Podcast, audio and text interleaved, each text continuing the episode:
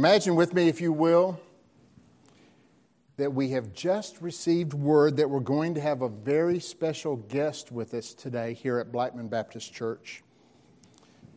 The President of the United States is in the hospital, so it's not him.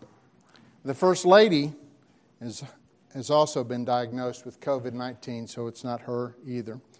And they are in our prayers. But let's just say, for imagination's sake, that the Vice President of the United States, Mike Pence, and his wife Karen have decided to worship with us here today. Can you imagine? Some of you are looking towards that back door. What's going through your mind right now? Some of you are thinking, uh, I probably should have worn something else. I'm not dressed up enough to meet him. Others of you are thinking something much more important, and that is, I wonder what's for lunch. And are we going to have to feed them too? And if we are going to feed them, what are we going to feed them? Still, others of you are thinking logistically, where are they going to park all those cars? And what about the Secret Service guys? Where, where are we going to seat them? You know, we've never celebrated Palm Sunday in October. We normally celebrate Palm Sunday the week before Easter because that's when it comes in the church calendar. And it's unusual for us to think about it separately from Easter. We would normally do this just in the Easter season, but and as Christians, we should always be thinking about Easter, of course the most important day in the history of the world. But today we're going to think about the Sunday that preceded Easter, the Sunday before, because one Sunday, 2,000 years ago, a very special guest came to Jerusalem. Let's pray. Father, we lift our hearts to you. And we ask, Lord, that you would see us as we are, because we know you do. And we humbly ask, Lord, that you would forgive us our sins. We know, Lord, that you heard us confess our sins, and we know, Lord, that you heard us confess our faith. We believe in you. We trust in you and you alone. And today we think about that day, Jesus, when you came into Jerusalem some 2,000 years ago to shouts of the children singing, Hosanna, and praises from all the people. And we think on that day and we look forward to the day when you will return. In your name we pray, Jesus. Amen. John chapter 12, verses 12 through 16. John chapter 12, verses 12 through 16. Hear the word of the Lord. The next day, when the large crowd that had come to the festival heard that Jesus was coming to Jerusalem, they took palm branches and went out to meet him. They kept shouting, Hosanna! Blessed is he who comes in the name of the Lord, the King of Israel. Jesus found a young donkey and sat on it, just as it is written Do not be afraid, daughter Zion. Look, your king is coming, sitting on a donkey's colt. His disciples did not understand these things at first. However, when Jesus was glorified, then they remembered that these things had been written about him and that they had done these things to him. This is the word of the Lord. So, just curiosity's sake, do any of you know Mike Pence? Any, anybody? Anybody even met Mike Pence? No? No? You know, it's one thing to welcome someone important into your fellowship, your congregation, or into your home. It's quite another to welcome someone that you know. And when, when Jesus entered Jerusalem that day, some 2,000 years ago, there were people there who did know him, and they knew him quite well. And so, as we think back on that day, that Sunday, some 2,000 years ago, let's focus on three important parts of that day. Let's look at the prophecy, let's look at the person, and then let's look at the promise. First, let's look at the prophecy. Do you know that the events of Palm Sunday, the triumphal entry, the day that Jesus entered Jerusalem, did you know that the people of Jerusalem had been told that Jesus was coming? They had been told 550 years before.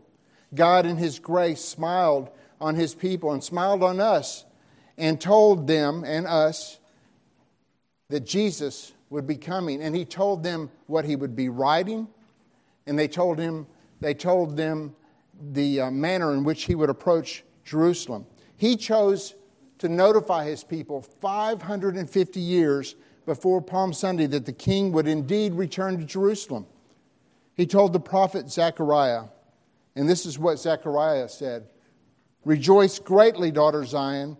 Shout in triumph, daughter Jerusalem.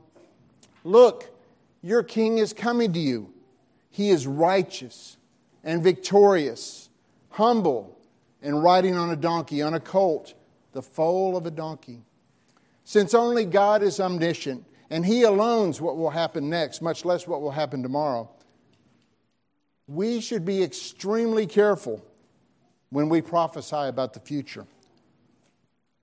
Better yet, let's just leave the prophecy and the predictions to God. Because history is littered with the wreckage of man made prophecies that were completely and totally wrong. Speaking of vice presidents, ever heard of John Adams? Well, Eli has. John Adams was one of the most influential men in the 18th century. John Adams was our first vice president. It must be vice president day today, too, as well. Eventually, John Adams became our second president. You could say that John Adams was our first second and our second first. Think about that for a minute. Hey, that'd be a good riddle for you there, Eli. Who was our first second and our second first? But some 20 years before John Adams became president of the United States, in the midst of the Revolutionary War, right after the signers had come together to sign, those 56 men came together to sign the Declaration of Independence, John Adams made a prediction. And he wrote it down in a letter to his beloved wife, Abigail. You know what the prediction was? Well, here, let me read it. This is what he said the second day of July, 1776, will be the most memorable in the history of America. I am apt to believe that it will be celebrated by succeeding generations as the great anniversary festival. The second day of July. What's wrong with this picture? We don't celebrate our independence on the second day of July. We celebrate on July 4th. Even a simple little man made prophecy by one of the most important signers of the Declaration it just shows us how silly it is for us to try to predict the, fu- the future. Ever heard of Sigmund Freud? He was one of the most influential men in the last century. We found this quote in the Daily Bread, and I quote For all his education, Austrian born psychoanalyst Sigmund Freud could not predict how history was going to unfold. When communist revolutionaries were laying the foundation of Soviet tyranny on the corpses of their own countrymen, this is what he wrote. At a time when great nations are declaring that they expect to find their salvation solely from a steadfast adherence to a Christian piety, the upheaval in Russia seems to promise a better future. How mistaken that godless man was. Freud's failure to predict, predict the future stands in stark contrast to the hundreds of fulfilled prophecies of the Bible. People may make educated guesses, but only God knows the future. History is littered with the wreckage of man made prophecies that were completely and totally wrong. And since only God is omniscient and He alone knows what will happen next week, much less what will happen tomorrow, we should be extremely careful when we prophesy about the future. So let's, we've looked at the prophecy. Let's look at the person. This is what Pastor Mark Dever said this about Jesus Christ, and I quote In no other manner are the differences between Muslims and Christians more sharply contrasted than in the differences between the character and legacy of the prophets. Perhaps the contrast is best symbolized by the way Muhammad entered Mecca as opposed to how Jesus entered Jerusalem. Muhammad rode into Mecca on a war horse, surrounded by 400 mounted men and 10,000 foot soldiers. Those who greeted him were absorbed into his movement. Those who resi- resisted him were vanquished, killed, or enslaved. Muhammad did conquer Mecca. And if you go to Istanbul, you can actually see the purported sword that he carried that day. Jesus entered Jerusalem on a donkey, accompanied by 12 disciples. He was welcomed and greeted by people waving palm fronds, a traditional sign of peace. But Jesus wept over Jerusalem because the Jews mistook him for an earthly king who was to free them from the yoke of Rome, whereas Jesus came to establish a much different kingdom, a heavenly kingdom. And Jesus came by invitation and not by force. Who is this King of glory? The great prophet and king of Israel, David. David of Bethlehem, David of Jerusalem, David who conquered Jerusalem. In the 24th Psalm, David asked this question Who is this King of glory? Lift up your heads, O you gates. Rise up, ancient doors, for the King of glory will come in. Who is this King of glory? The Lord, strong and mighty, the Lord, mighty in battle. Lift up your heads, O you gates. Rise up, ancient doors, then the King of glory will come in. And so we echo David, and we ask the very same question the question for the ages Who is this King of glory? Who is this Jesus? How do you describe the indescribable? How do you explain the lowly Jesus to a world thirsty for a superman to solve all their problems? How do you share the love of Jesus with the world that has lost its hope and has no one to trust? He is indescribable. He is the ultimate problem solver. He is the hope of the world. Trust in Him. Listen to how Jesus describes Himself and listen to His invitation to you. Yes, an invitation to you. Jesus says this to you Come to me, all you who are weary and burdened, and I will give you rest. Take up my yoke and learn from me, because I am lowly and humble in heart, and you will find rest for your souls. For my yoke is easy and my burden is light. We've seen the prophecy, we've seen the person who fulfilled the prophecy. Now let's look at the promise. On the night he was betrayed, Jesus told his disciples, on the night of the Lord's Supper, on the night that we sometimes refer to as the Last Supper, on a night that was the Passover, on the night that Jesus washed the feet of his disciples, on the night he was betrayed, on the night he was arrested, on that very night, the same night, when all these things were about to happen, Jesus told his disciples this Do not let your heart be troubled. Believe in God believe also in me. In my Father's house are many rooms. If it were not so, would I have told you that I'm going to prepare a place for you? And if I go and prepare a place for you, I will come again and take you to myself, so that where I am, you may be also. You know the way to where I'm going.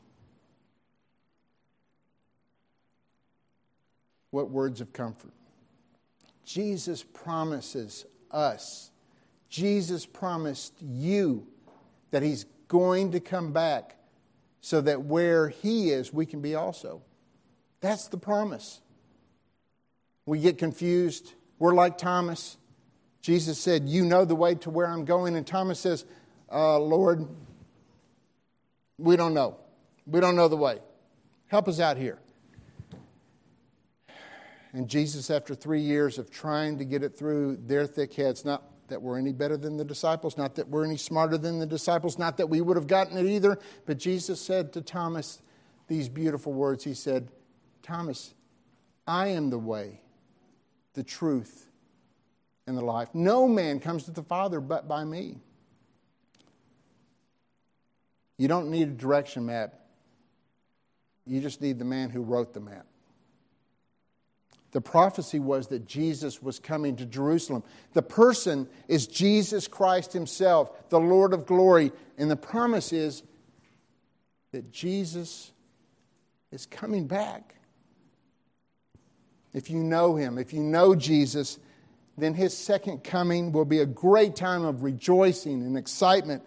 Some of you were really excited to think that just the possibility that Vice President Pence would be with us this morning.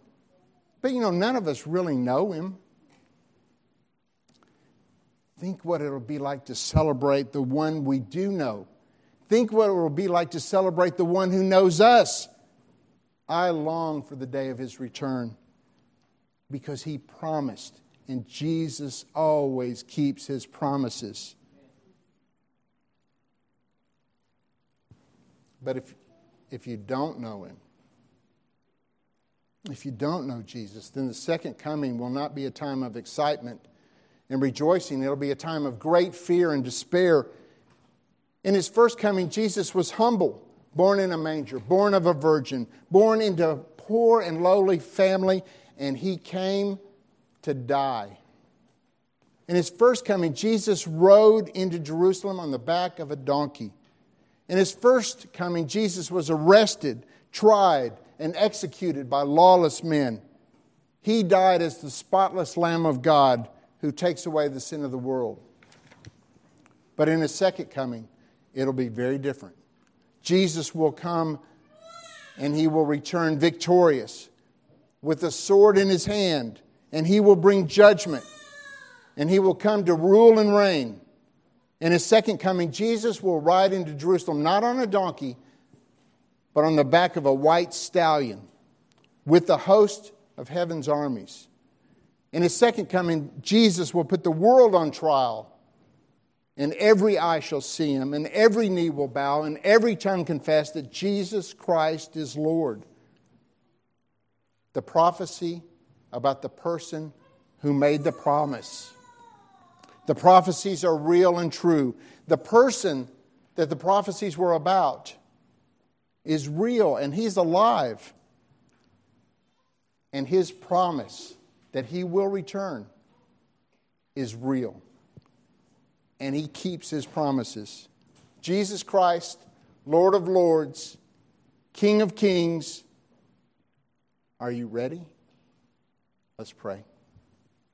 Lord, I pray that we will be ready. So many of the parables that you told, Lord Jesus, about your return talk about this concept of being ready, that we don't know the day, we don't know the time of your return. And so you have warned us be ready for your return. And so, Lord, I offer these words to the believers here at Blackman Baptist Church